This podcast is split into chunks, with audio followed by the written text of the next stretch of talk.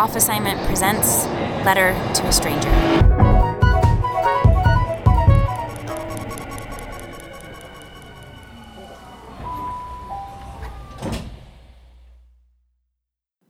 Ted Conover, a border, Rwanda.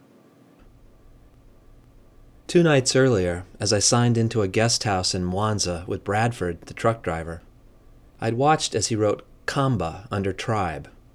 I'd never seen that category of information on a hotel register, and asked him what I should put in that space on my line. I was thinking maybe Dutch Norwegian American or WASP. He paused and mulled it over for a moment. Put Europe. I mention it because as I saw you, a fellow traveler, there in distress at the border post, I thought about our Euro tribe and what we are like and the money that makes us different, and how much one traveler far from home might owe another. You were ahead of us at the border post at Rusumo, having already gained entry to Rwanda, and as I saw you and your girlfriend standing off to the side, tank tops and handkerchiefs, ponytails askew, and backpacks against the wall of the shed, I thought, who sticks around after clearing customs? What are you waiting for? Now I can see that you waited because you had no choice, really, but to make a request unlike any that anyone, we hope, has ever had to make, an admission and perhaps a self-incrimination. I nodded at you from my window of the truck cab, and you nodded back. Something wrong. Meanwhile, Bradford shouted out his window at the Rwandan border officer. It was a routine I'd seen before when we entered Tanzania.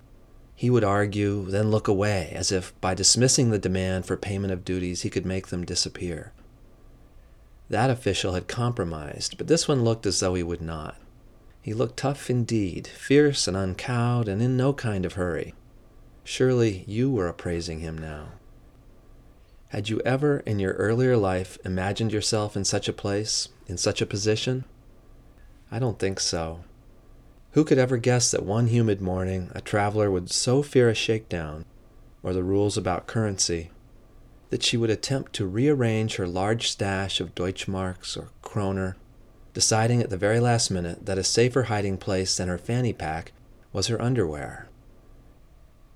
Never would you have pictured yourself stepping out of the queue at the border hut and repairing to the fetid outhouse behind it, for the privacy that would allow you to secrete those bills in warm places between skin and bra, skin and panties, where a guard was unlikely to reach. And never would anyone ever imagine the misfortune that would there befall you. The moment's hesitation, the guilty bobbling in the penumbral cabin that somehow led to the epic slip and fall. Your bills with the engraved drawings of pale-skinned ancestors in neither hand, nor wallet, nor money belt, nor held close by underthings, but rather fluttering darkly down toward that septic pool to land with a splash, and force you now to ask your tribesmen whether I know enough French or Swahili or something to explain to the guard that I need to hire somebody to help me. I dropped something valuable, okay, a lot of money, in that outhouse. You will need to take it apart and reach in there and get it out, and then, I don't know, maybe rinse it or, God, probably boil it and then dry it, and I guess come to some sort of arrangement so that I can wash my hands of this.